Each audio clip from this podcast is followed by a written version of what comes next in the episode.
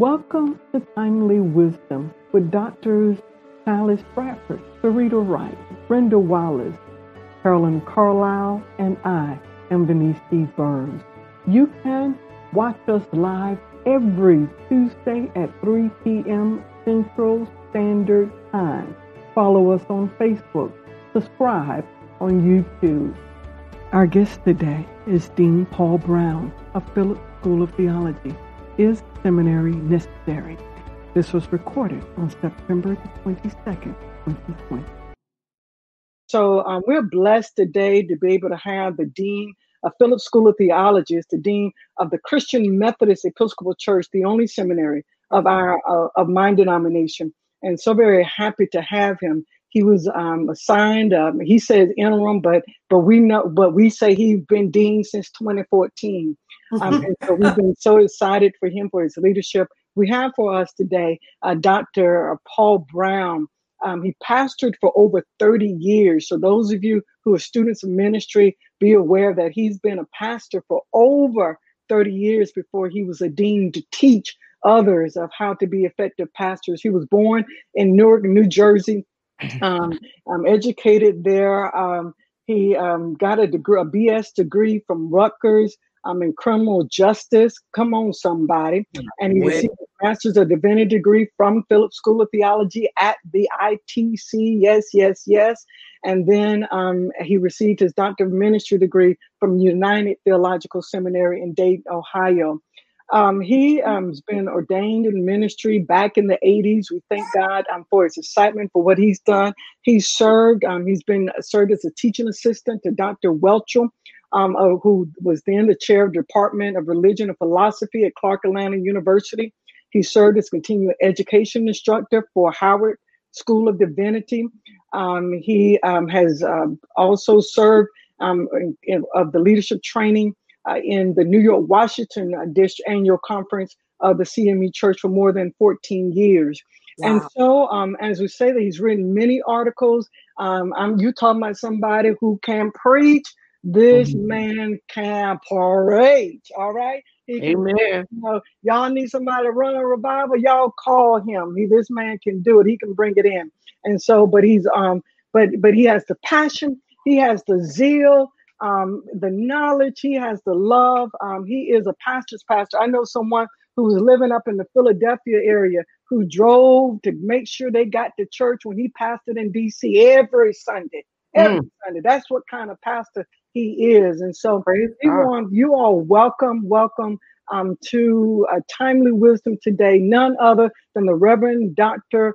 Paul Brown, Dean of Phillips School of Theology. Hey, Dean. Hey y'all. I had to I had to ask myself who was she talking about preaching. I I've seen some of your previous hosts. You know, John R. Bryant. I mean, Cynthia Hale was my dear friend. So uh, y'all talking about some preachers. So I'm humble. I'm humbled by that invitation. I mean that uh, introduction, Dr. Burns, and you're too kind. I love you to death. You know? You, what's your you, you, somebody's preacher pastor. Yes, sir. What, what's your cash at? Dallas Bradford. Don't start Dallas Bradford. You want to say that out loud. so, um, so, so you, you've been the, the dean of Phillips School of Theology uh, since 2014, but even before then, you've been very instrumental um, in the theological education of so many. Let's just kind of jump in from the beginning right now um, these folk who say all you need is Jesus, and you don't need no no seminary um, for all that, and um, that the seminary is a cemetery. Yeah, it'll, it'll kill your zeal. Um, talk talk to us um, a little bit. That's too funny. I, you know, I'm laughing because when I was pastoring in South Carolina, I, I heard this preacher. I was preaching at a revival, and um, I was being introduced. And at that time, I was going to seminary, and um, uh, uh, preacher came up to me after, and you know, he didn't talk about the sermon or anything, but he said, you know, I I, I hear them introducing you going down to that cemetery. Uh, I I just I don't. I just I'm up with the belief if God called you, that's all you need. And I said, Well, you know, I respect that, brother, but I, I, I, just want you to know that if God called you, it is not just a call to preach. To me, it's a call to preparation. Everybody God called in the Bible, God prepared for them to do, help prepare them to do what they had to do. So I just, you know, it is what it is. I know you, you deal with that kind of nonsense. And um, my position, and I, I wanted to, let me just say this. First of all, thank y'all for this invitation, uh, ladies of timely wisdom. And I want to let you know that I'm really, really honored to be here. And I, I, I wanted to say by way of uh, an opening statement or, you know, comment that your title is seminary necessary is both timely as well as provocative in the sense that we're living now in strange times which necessitate difficult realities regarding theological education that we need to wrestle with. Uh, not the least of which is the question of the need for seminaries where when when persons can find much of what seminaries teach by just calling out uh, Siri or uh, Alexa um, and, but but you know, but the other side Google. of that is right, exactly. You can Google it. But the other side of that is, you know, with the rise of these mega church, mega churches, the mega church phenomena, and and a lot of the leaders of those churches are not necessarily seminary trained preachers, but rather mm-hmm. persons that have a Bible college degree or a, a motivational speaker. Mm-hmm.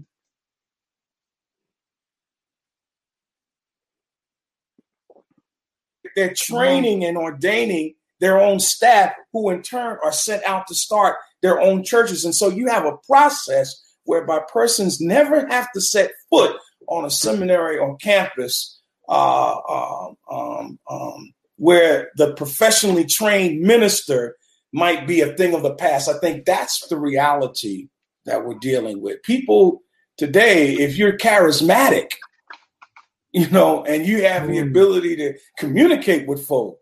That's all people see, you know, and that's all they're concerned with. You know, uh, somebody mm. that can just sit up there and and say a few words, a couple of rhymes, and things like that. But but but they're theologically uh, inept, if you will, yeah. and bereft of what the scriptures are actually saying. And I believe you do more harm than good when you're dealing with something like that. So I rebuke that. I rebuke that mm-hmm. mindset mindset because I'm just crazy enough to believe that there are persons out there who are still being called by God, and there are persons out there who understand their calling to be a call of preparation for professional ministry, and thus seminary will be there to answer that call. Mm-hmm. So I wanted to just say that, Dr. Burns. Okay. So so let me let me ask you you this um, because you you you you talked about um, some I guess what we call in-house training. What someone who's listening here now who's saying, you know, I hear about the seminary, but I've seen um, what what are some things that that they can receive from seminary training? What how will seminary make them a better pastor or a better preacher or a better chaplain? How how? First of all, let me just say this: being a pastor 90% of the work that you do as a pastor is about communicating with people, being able to properly communicate with people, not just the word of God, but the things that they need to know for their day to day lives. Now, seminary helps you to do that in a professional way because the truth of the matter is, most of us know how to talk. But when, mm-hmm. when it comes to being able to talk theologically mm-hmm. and to talk about issues that people are dealing with, why is my daughter not responding to me, not knowing that she was raped by her father, her stepfather? Mm-hmm. Okay. And that comes to the pastor's desk. And the pastor is a person who doesn't know anything about pastoral clinical education. And they're sitting up there trying to talk and walk to somebody dealing with that. They don't have the sense to know. There's some things that I don't know because that's the that's the challenge and the problem, particularly in the black church, because historically, all the answers that you needed, whether it be financial, uh, sexual, sociological, whatever, they the, it was thought that the preacher had all of those answers, and consequently, the black pastor went we have gone through historically this knowledge that we're supposed to have all of those answers and therefore we're oh no nicole come on oh not, not now Not now. Ooh. Mm. That's Ooh. powerful statement. Jesus. Come on through. Come on, Come on oh, through. come on, internet. Not gotta- today, y'all. Come Yeah, on. come on. Right now, God, release. In the name of Jesus. Mm. Yes, Oh. yes, yes, yes, yes, yes. Mm, I know that uh. I know that Dr. Wallace can can relate to that when people not having that background and having that that knowledge about how to handle, especially when we're dealing with our family. You know, when you're dealing with your family, you feel like you just got it all together, and then you find out, uh, wait a minute, this is this is hitting close to home. You know, it makes a big, big difference. There we go. It's coming back up. sorry about that All right. Okay. we Woo. go. Okay. Yeah. Yes, Lord. Lord. Okay. Yes, Technology. Okay. There we go. All right. You you you were giving the example of, of, of pastor clinical education. Okay.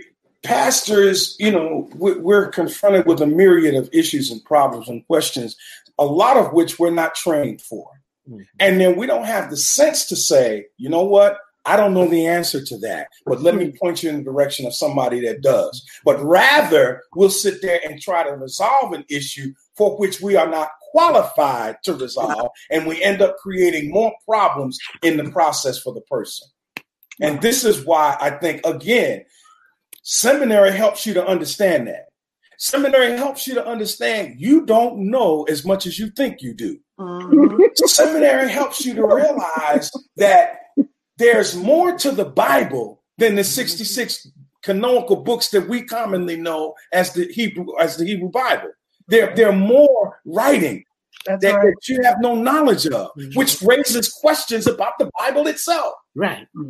So that in and of itself is a reason for you to realize you need to get some training. Yeah. Ah, Mhm. Wow. So, so Dean, I'm I'm I'm going to ask this question because I, I was trained at the ITC, and um, I realized Praise that when I, I got my, you look like you were. um, and I realized um, I went to um, a white undergraduate university, University of Georgia.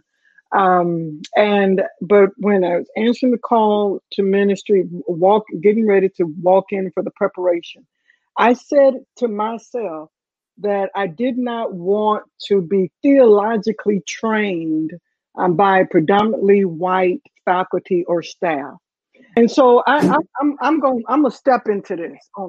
I, I, I want I, i- i- is there is, Step in it. is there a, a difference or what what how can it benefit an African American preacher to be trained theologically um, by an African American um, uh, institution?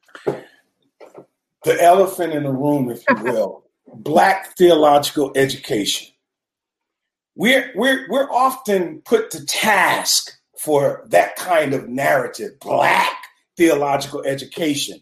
However, in so many ways, as is the need for HBCUs, is the need for Black Theological Seminary. Why? So that our story, our existential realities, and the, the complexities which accompany them need to be told for us, by us, and with us continually. Otherwise, somebody else will tell it for us and interpret for us the God of the Bible and the Christ of eternity. Let me let me give you an example by this. Now, and you, Dr. Burns, you and I were talking about this briefly last week. Black folk know intuitively that there's an issue with police and the way they treat and deal with black people. We mm-hmm. know mm-hmm. that. It has been our reality in this country since its founding. But you have white evangelicals who postulate the idea if you just act a certain way and you be Christian or you be kind or whatever, and you just do this, do that, you know, you'll be fine. That has gotten us killed too. You're right. Oh. And so, what I'm saying to you is, Mhm. you know, there is a Eurocentric view of this world, and then there's a an, an Afrocentric view of this world, for Mhm. which white people are totally Can't- detached. can't. They can't comprehend. Totally right. They're totally detached from Mhm. that reality. And that's that's the problem that I have. You know, this is the other thing. Now, let, let's be honest. And and all of us have had this discussion in our own private circles when you make the comparison of this man who's leading this country now and the person before him. The fact of the matter is there's no way Obama would have gotten away with or done some of the things that this man is doing now. And here's the here's the caveat to that, and bringing this thing full circle. You have the evangelical church, the Mm. evangelical Supporting. church, Yeah, the that's right. evangelical church Mhm. who supports this brother. Perpetuating the behavior. And Yeah. so it raises the question: Which Bible are y'all Do they reading? Mhm. What God are you talking about? Yeah. You know, and you're talking about a man who goes out, uh, who first of all clears a mob, uses force to, to clear what he calls a mob, but clear demonstrators by force just so he can go across the street to take a photo op and then put the Bible up upside down because he doesn't even know how to carry the Bible, much less read the Bible. But this is the man who they say Support. is Mhm. God fearing. You know, Yes. and th- th- these are the contradictions which Mhm. have to be challenged. And African American preachers and Black theological seminaries are there to do and teach and train to do Mhm. and help their preachers just do that. That's right. Hello, somebody. Hello. okay, and so, and I, I know my sisters have some other questions. Let me let me ask you this: We um, a few weeks back, we were we were blessed to be able to have a New Testament um, uh, scholar um, on um, with us in discussion. And I don't know um, if if you can also talk about this because a lot of lot of persons, especially if they say there is no need for seminary, when they're going to their commentaries, right? That most of these commentaries are written Mm, by persons that's who right. are, who come Who from a don't look like us. that don't right. look like us at all. But yet, um, we have more now um, African Americans that are Old Testament scholars or New Testament scholars. But can you also kind of share with this audience about about the the racism that occurs in keeping blacks from become getting PhDs in Old Mhm. Testament, getting PhDs in New Testament, and writing and for these commentaries? Child, where you want me to begin? the, the fact of the matter is, I, I, I thank God for the Dr. Lisa Allen McLaurin's, the Dr. Maisha, Maisha Handy. I thank God for these uh, black female scholars, the late Dr. Lynn. Darden, these women who have uh, earned their PhDs. And but I would, I guarantee you, they will all tell you it was wrought with heavy racism and sexism. And those issues are still prevalent today. Even applying, applying for a PhD program, you're going to hit stumbling blocks and roadblocks. And you can be the best qualified. Because let, let, let's, I really need to say this. Don't think just because you want to get a PhD in some type of religious study, whether it's Hebrew Bible, Old Testament, New Testament, um, Systematic. systematic theology, whatever. Don't think it's a, a done deal that you're going to be accepted into. And no, it's not. In fact, it is probably more difficult for you as an African American person, and you have to have every I dotted and every T crossed because you're That's going to right. be scrutinized more heavily than your white counterparts. That's, That's just the right. way it is That's life. the right. Vanderbilts of this world who give out PhDs, and I, uh, I'm sure some of the people in your chat can um, vouch to this. Whether it's Duke, particularly Duke, Dude. particularly Duke, they are very strict about who they accept into their PhD uh, religious study program. So it's it's a challenge, but we have to keep pushing and knocking on those doors. Uh, and let me just say this: CTS. uh, Oh, I can't remember his name now, but recently started a PhD Oh yeah, a PhD program in Frank. preaching. Frank. Frank Frank Thomas. Yeah. That's Yeah. correct. Frank Thomas. Just Chicago, started two yeah. years Preaching ago. in rhetoric. Two years ago, right? There was no PhD program in That's preaching. right. Nowhere, not even at a white seminary. Yes. Okay, the late Dr. Henry Mitchell got Mhm. his PhD out in California, and he was uh, challenging myself and others to go out there and pursue that. But I, I just wasn't going to California. I'm sorry, no, dis- no disrespect to my California audience, but I, I didn't. That's that wasn't what God is calling me to at that time. But what I'm saying, your your your question is extremely relevant because the challenges are still there, and but and this is why I really believe we need to push those African American persons who have deep pockets, the Tyler Perrys and those persons who are the Oprah Winfrey's, to support theological education and opportunities for African Americans in Black theological education. Mm-hmm. Because the mm-hmm. same challenges that you have trying to get a PhD to teach at Harvard, Yale, and so forth are even more difficult in the religious field. So I just think it's important that we continue to to push those buttons and, and pursue those avenues because you're right. And thank you for asking that question because it, it is it's a real issue. It's a real issue. Mhm. I, like I said, I, I know my sisters have some questions, and that that portion right there, and and because we as people of color, majority of us are deeply religious, deeply spiritual in, in some form, and that religion has been used to enslave our Mhm. bodies, Yes. and yet the very thing that that we have used to carry us through our spirituality is also the very place that the places that give us quote that we earn these degrees that they are blocking so that we don't get in because they know that if we get a phd in, in hebrew bible and old testament we get a phd in new testament then we will begin to see the scriptures for what they really mean and Yeah. no longer depend on them for the interpretation And, and I think that It leads won't to be a- as bias, bias, right?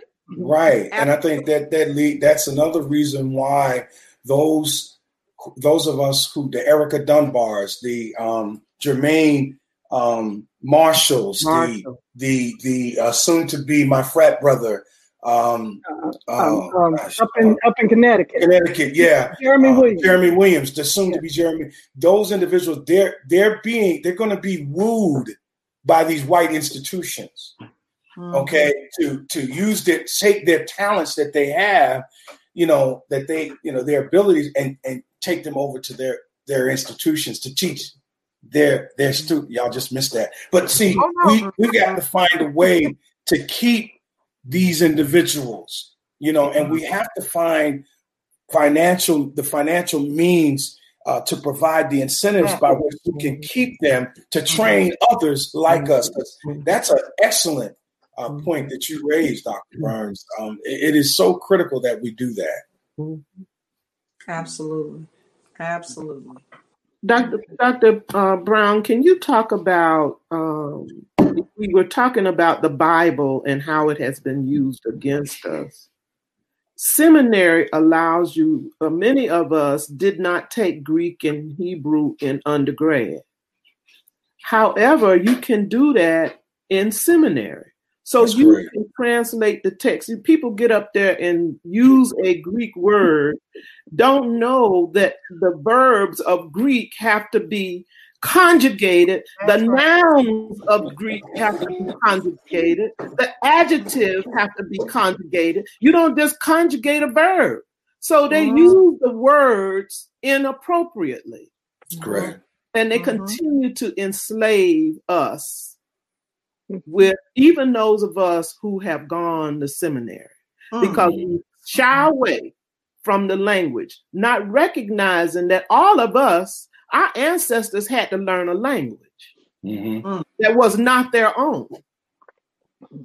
And we are we, we they say blacks don't do well in languages. Not true. I, I would argue it is not true.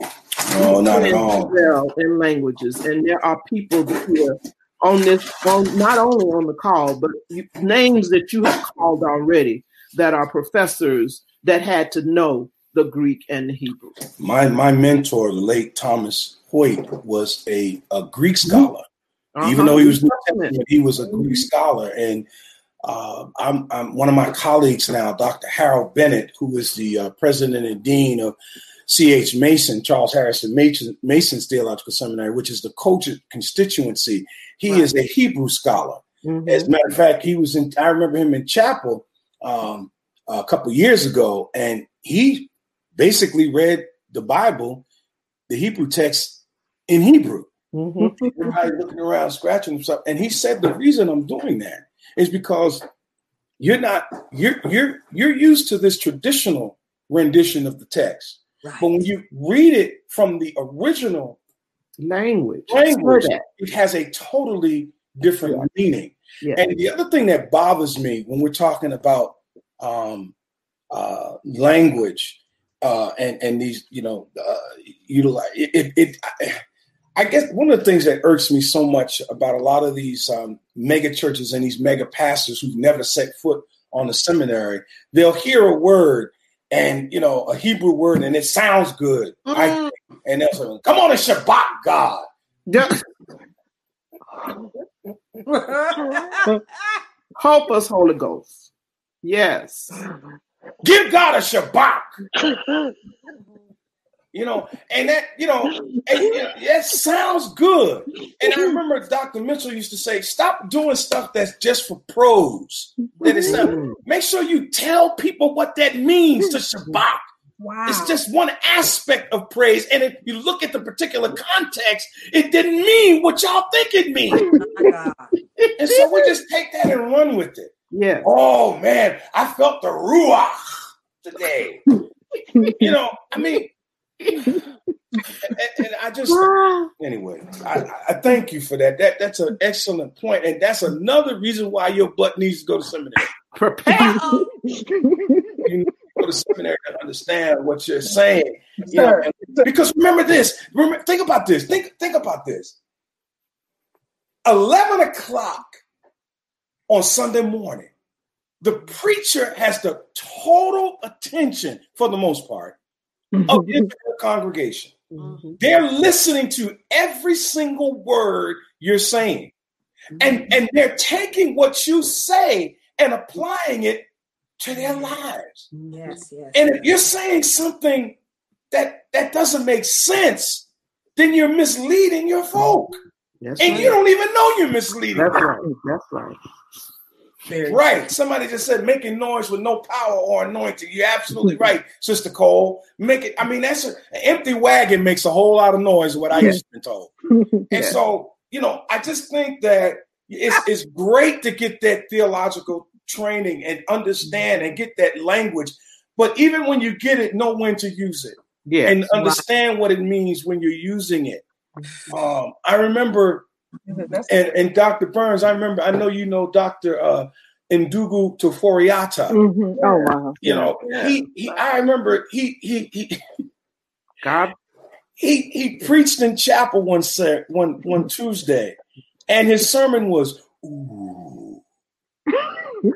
that was his sermon. It was about the oohness of God.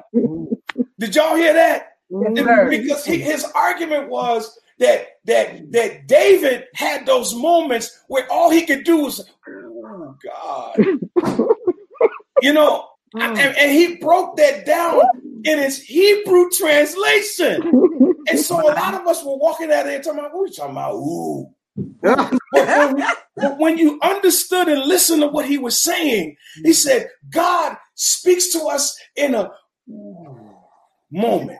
Mm-hmm. And and that in that ooh moment, it it brings he his argument was it brings such a peace and a calmness to your spirit.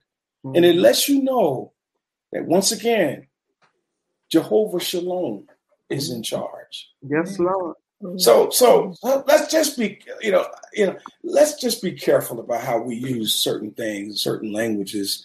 You know, even Aramaic. You know, Jesus spoke Aramaic. Yeah. Okay. So when you start to look at Jesus on the cross and he says, Eli, uh, Lama Sabachthani, my God, my God, why hast thou forsaken me? But yet, back in the garden, he's saying, you know, nevertheless, not as I will, but thy will. So you see this contradiction, it's seemingly, mm-hmm. but it's not a contradiction. It's a reality of him crying out in his in his human physical nature that what we would say if we were on that cross. Oh, That's y'all right. dismiss that. But anyway, he said he want he wants us to identify with that. Yeah. And that's where we have to go with the text. That's where we have to go with the scriptures. It's about getting your folk to identify Mm. not just with the God of the Bible, but with the Christ of the Bible. In fact, with the Mm. spirit of the Bible. Mhm. The Most of liberation of the body. They're not. They don't know the languages anyway. So why? Bec- right, because the right. But before liberation comes what? Bondage. Yes. Bondage. You can't be liberated unless you've been in bondage. And in the wilderness. Oh, yeah. That's right. And a lot of us are still in bondage and we're putting our folk in bondage because Yes. we ain't been liberated yet. Yeah. Jesus. Preach. We, we, we, we, we, we, we, we haven't been liberated in our minds, we think we are, but we haven't been liberated by the word. See, let me give you an example. In in in in John's gospel, I believe it is, um, Jesus meets this man who's blind and he heals him. And the first thing that, well, first of all, after he's blind, you know, he he, he tells, you know, he goes and tells them, go show yourself, you know, to the to the priest. And they put him out because they don't understand. And, and that's what a lot of us do in the church. When, when folk have an experience with Christ because we don't understand Christ, we put them out. Mm. That's intense. Now, let me give you another example. Now, I guess I'm going into my, by the way, my uh, focus in seminary when I went, and my focus on my doctorate was uh, preaching, because I studied under uh, Samuel Proctor, I studied under Otis Moss, I studied under um, uh, Henry and Ella Mitchell. Uh, these persons helped shape my preaching. You understand that Mitchell talks about celebration and experience in preaching. Mhm. Yep. Yeah. Yep. Yep. Yep. You understand that, right? Yep. Yeah. Yep. Yep. Y- y- y'all know that that preaching is substantially divine activity, Mhm. wherein the word of God is proclaimed or announced on contemporary issues with an ultimate view towards our God. What does that mean? Preaching is about experiential movement. Don't Yes, sir. It's not about just sitting up there and just, "Mm, yeah, Lord, have mercy. That ain't preaching. That's that's tuning. It sounds good, but it ain't preaching. Right. Because what preaching does is to number one, help you see that you're in bondage to something. Number two, help you to understand why you're in bondage to it. And then number three, they help you show your way out of the bondage. Mhm. Preaching is about experiential movement, moving you from where you are to where God would have you to be. You understand what I'm saying? You can't do that without going to a seminary. Right. And understanding that, first of all, while some of us have points, y'all call them points, what they really are is movements, experiential Movement. movements from one place to the next. And what you are building to is a crescendo that we Yeah. call celebration. That's mm. it. You can't get to celebration until you first deal with your experience. That's it. That's it. Listen, sir. Preach. Mm. Yeah. Yeah. Take a sip and keep on going. On the good side. On the good Yes, side. sir. See, because I remember when I was in seminary, uh, one of my classmates, a very dear friend, my frat brother, as a matter of fact, his name is um, uh, uh, damn, his name would escape me now.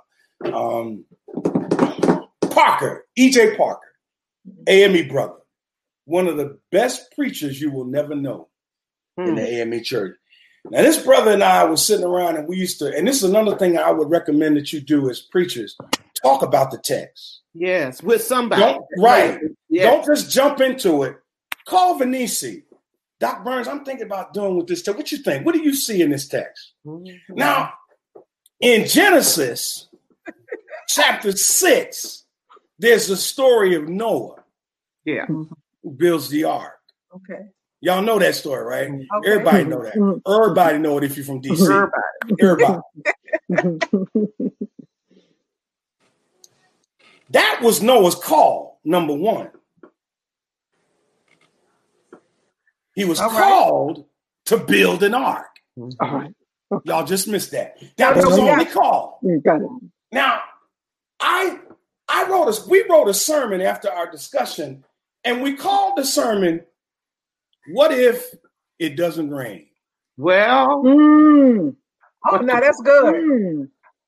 Think about this for a second. God told Noah to build Noah, Noah, Noah to build this ark on a mountain 50 miles from water of any kind and told him the specifics of it.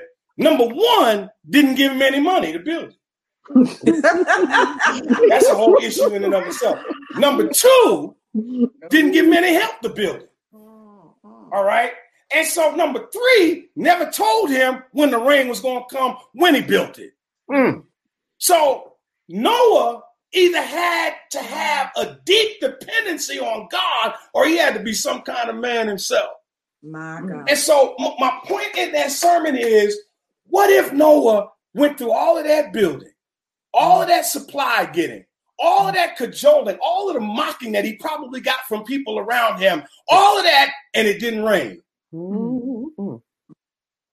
You see, but but but this has to be something in Noah that kept him building in spite of what was going on. He kept building. So what he was, the call was, oh Lord have mercy. His call to do it was greater than his fear or doubts not to do it. All right now, preach. That'll Yeah. work. That'll Yeah. preach. Yes, yes, That'll yes. preach. It's already That preaching. preach. And so what happens to us? Your call to do something has to be greater than your fears not to. Oh Lord, you talking to me? God. Hmm. So don't sit here and tell me, oh, I don't need seminary. Mm-hmm. You'll never get it. My God. Mm. That's right. And guess what? Thank God Noah kept on building. Mm. Yes. Thank God he kept on hammering. Yes, sir. In 110 degree weather, he kept on building, y'all, kept Mm. on hammering because he knew by and by, after a while, God was going to Mm. send some rain. Mm. Mm. Mm. And so that's what that's that's what seminary really teaches you. What if, and I tell my students this when they come to seminary, what if you come here and you don't get what you think you are, what you expect to receive?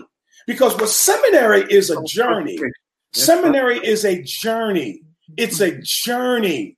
It's a journey. What do you take when you go on a journey? You take luggage. And all seminary asks you to do is open your luggage. It doesn't tell you to throw everything you got with that you came out. Oh, it just asks you to open your luggage. You might want to take some of the stuff that you learned with you. Yellow. Wow. That's what. That's why you need seminary. Mm-hmm. I, you think I could talk the way I'm talking now if I didn't go to seminary? I doubt it. That right there. Mm. Hmm. That's right. Your call to do what God has called you to do has to be greater than your fears not to do it. Hmm. Hmm. That's why.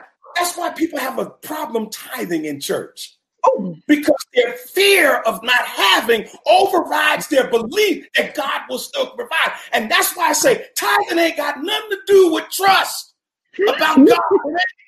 It's not can you trust God? The question is, can God trust you? step in it, sir. All right, I'm sorry. No, sir. Uh, stay right there. Stay Mm. right there. Mm. We have folk, we have folk in our church, and I'm talking about the Seeming Church, unfortunately, who who love to be seen Mm. You Oh, know, and recognized. Mm. and and and and and, and my my position is ladies i even believe people seek positions because of that need Mm. that Mm. need to it's it's that unsatiable need for Mm. people to see you Ooh, wee. Wow. Oh, It's more than just power. You you have to be seen. And and when your when your desire to be seen is greater than your desire to respond to what God has called you to do, that's a problem. My God. yeah. My God. That's a problem. And that's it. And again, Yeah. Some people come to seminary Mm. and then some folks go through seminary. Whoa, whoa. And they have what the late Like doctor they have what the late doctor dead when they came and dead when they leave. Right. They have what the late Dr. David T. Shannon calls a Teflonic experience. Mm. You, God. you, you, come, you coming through and ain't nothing sticking to you. So you just basically go one going through one door and out the other. And see, I, I had a, a New Testament professor in Dr. Um, Abraham Smith. Yes. And, Yes. and, and Dr. Smith, you know, I, I remember he was working on his PhD at Vanderbilt when he was teaching at ITC. Mm. And Dr. and Dr. Smith, there was this one COGIC brother. Mm. Because Dr. Smith was telling us the challenge of the scripture, Yes. and it, it challenged your traditional view and understanding of the text. Mm-hmm. And this one COGIC brother got upset. Same brother that got upset in Dr. John Diamond's class. But anyway, he Oh, got Lord. upset. Lord, Lord. And he happened to say under his breath, Man, do you have any any religion? You know, are you saved?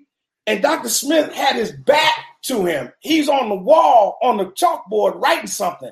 And when he heard the brother, he stopped, turned around and said, What you saying?" and he said, Well, I'm just saying, you know, you teaching all these theories that, you know, it, it, it seemed like I come to seminary, ain't nobody in here saved. He said, let me tell you Wow. something. He said, Don't you ever question whether or not I'm saved. Yeah. He said, I come from a family of eight. I think he Yeah. said that. And my mama died when I was a baby. My blind father raised all of us. My We went to church every Sunday.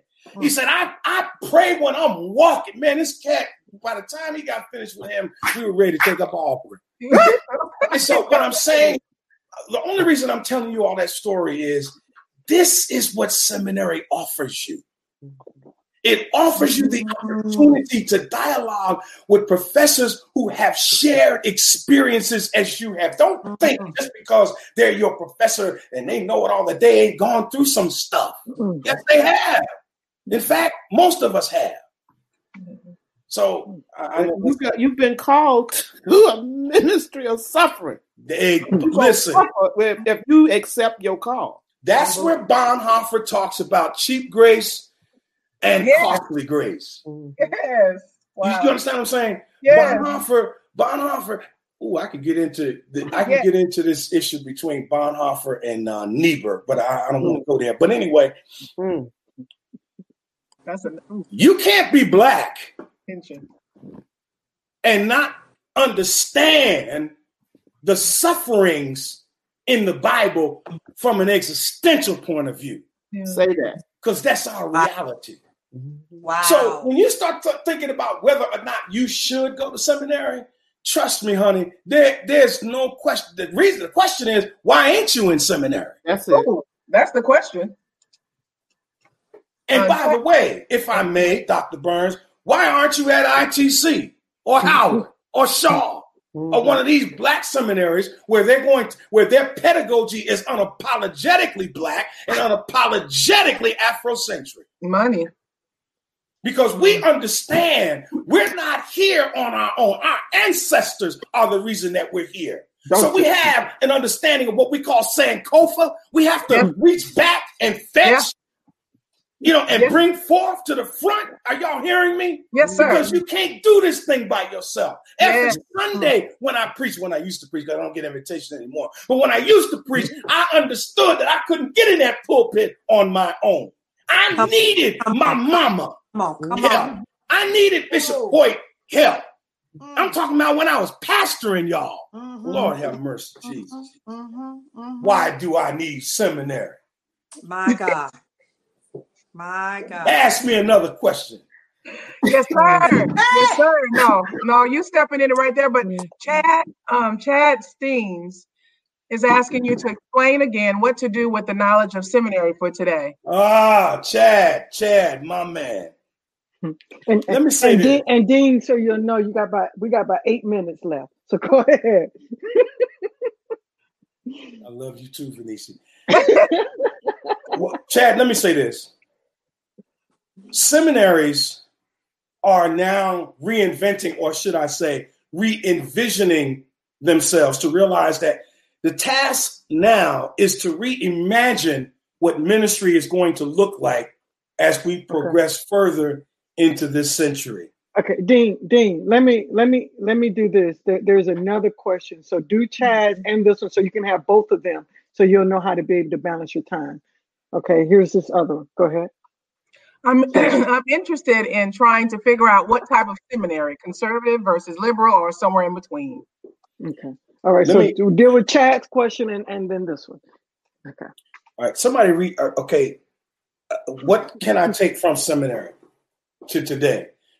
Chad, seminaries today, all of them, white and black, are struggling with the issue of how to do ministry, not just in a COVID 19 reality, but in 21st century, because you're dealing with a totally different dynamic. First of all, people are not going to sit for a two hour service anymore. That's over. And those Over. churches that are still doing that are finding challenges because people's attention spans are not that that long. Now, those of us who are over 60, yeah, we, we can deal with sitting down for a long time. But the, the reality of it is you have to think about how to present the gospel in such a way that you're going to reach people in a short period of time. God is still God. There ain't nothing about God that changed. Mm-hmm. Okay. The question of who God is and why we're here and what is my purpose in life, those are endearing questions. And you have to be able to find a way to answer that even today. Those questions have not changed. And so, what seminaries are doing today is helping you to do that, to find ways, creative ways through social media, through mm-hmm. whatever medium to answer those questions and to deal with the reality of where we are today with today's generation. This mm-hmm. generation of folk don't think and mi- don't be misled to think that they don't love God or know who God is. They do, and they want to know God, and they want a relationship with God. Mm-hmm. Our challenge as seminarians is how to present the God of the Bible to them in a way that they will understand and that they will be attracted to. Now, let me just say this it's not about coming up with new gimmicks. God is still God, and the word of God says, if I be lifted up, God will do the drawing. Yes. So we just have to find a new way to lift God up. How about that? Yes. Now, Sisters Bradford, what was your question? Um, oh, I think the person was asking whether she should go to um Oh, a conservative conservative. or liberal. Yeah, uh, but Chad said that he's at Perkins. That's a great school. That's where I graduated from. Listen, let me tell you something. Perkins, a a lot of these seminaries are conservative. A lot of them are liberal, and some, you know, you have a combination of both.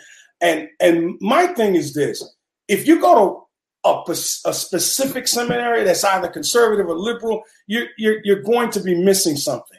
Hmm. So you you need as many views as possible That's to right. broaden your scope of what ministry really is. That's right. So I'm not going to sit here and advocate for one seminary over the next. I went to ITC, which was traditionally a liberal seminary, but I also went to United, which is consistent, consi- which is considered somewhat of a conservative seminary. So I had an opportunity to experience both. Thank And I just think that you need both of that. And that's probably the problem with us as people. We have we see things linearly. It's either this way or that way. That's right. And that's where our problems lie. Yeah. I think Connie Jackson, um, Dr. Bradford, Yeah. go ahead. Yeah, um, African American seminaries have to have to do a better job of providing money for scholarships. Most PWIs are able to give scholarships and internship. This is why I went to Perkins because I got a scholarship. Oh, oh, go ahead. Most African American ministers aren't pastoring churches that allows them to spend sixty thousand dollars for an MD, MDiv. Let's do better. Let me just say this. That thank you, Connie. That's an excellent point, and that is the challenge of Black theological education. Yeah. And that's why when I share with Dr. Burns, you know, when we want to talk about this seminary relevant, I look at it from the perspective of what are the challenges of African American seminaries. And one of our challenges, obviously, is money. But I want to ask you this question You can go to a PWI and they can offer you all kinds of money, but they can also teach you something that's totally left from what you want to be able to know and therefore equip your folks with. So is the sacrifice worth it? I think it Yeah. is. Yeah. I think it is. I don't Yeah. think you can compare. Listen, the, I don't think there. I don't think there is a PWI in this country that can hold up to a Howard, ITC, Shaw, Payne, any of them. They Payne. can't hold That's a right. candle. They can't hold a candle to. I'm just, and I'm not being biased. I'm being honest because I- can't nobody tell our stories like us. I'm sorry, Mhm. and you Right. are not going to get that at a PWI. I As a matter of fact, one of my former students, Dr. J- uh, Reverend Jerry Christian Jr., working on his PhD at Duke, got into a verbal heated confrontation with one of his professors at Duke about an issue of black theology in the Bible.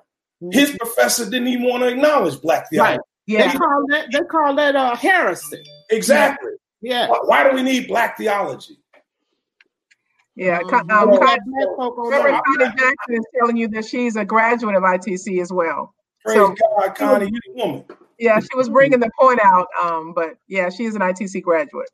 Is our time spent already? Wow. Yeah. Wow. Wow. And I, um, yeah, Yvonne Johnson back is. for part two. is Not- uh, yes. You know, I went to um Wait a second. Um, let me just say this. Sister Yeah. Johnson is saying PWI has the resources. How do you know black schools don't have the resources?